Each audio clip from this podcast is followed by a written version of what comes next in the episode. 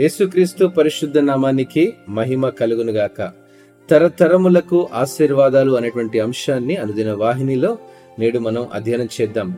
ద్వితీయోపదేశ కాండం ముప్పై అధ్యాయం ఐదవ వచనం ప్రకారము నీ పితరులకు స్వాధీనపరిచిన దేశమున నీ దేవుడైన యహోవా నిన్ను చేర్చును.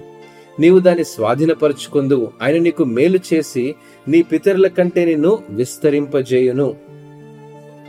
పంతొమ్మిది వందల నలభై ఎనిమిదిన ఇస్రాయేల్ తన పూర్వ వైభవాన్ని పొందుకుంది.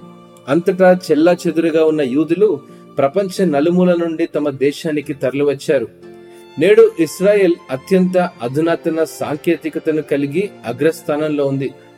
దేవుడు ఆ యొక్క భూమిని ఆస్వాదించాడు మరియు ఇస్రాయేలీలను తిరిగి వారి దేశానికి చేర్చాడు. మరియు దేవుడు వారి పితరులతో చేసిన వాగ్దానం నెరవేర్చి తన ఆశీర్వాదాలు కొనసాగిస్తూ ఉన్నాడు.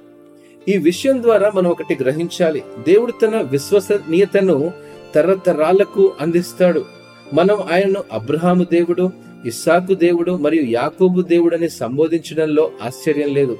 ఆశీర్వాదం యొక్క వారసత్వం మరియు దేవుని విశ్వసనీయత నేటికి కొనసాగుతుంది.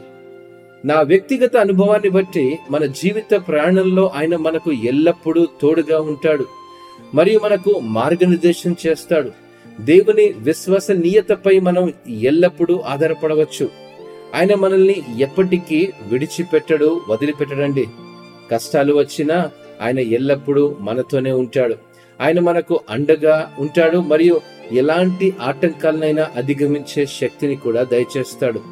జీవితంలోని అన్ని రంగాలలో ఆయన మనల్ని ఆశీర్వదించి సంపన్నులుగా చేస్తాడు. ఆయన వాగ్దానాలలో మనం ఓదార్పు మరియు హామీని కూడా పొందవచ్చు. దేవుడు మిమ్మను ఆశీర్వదించునుగాక. ఆమెను.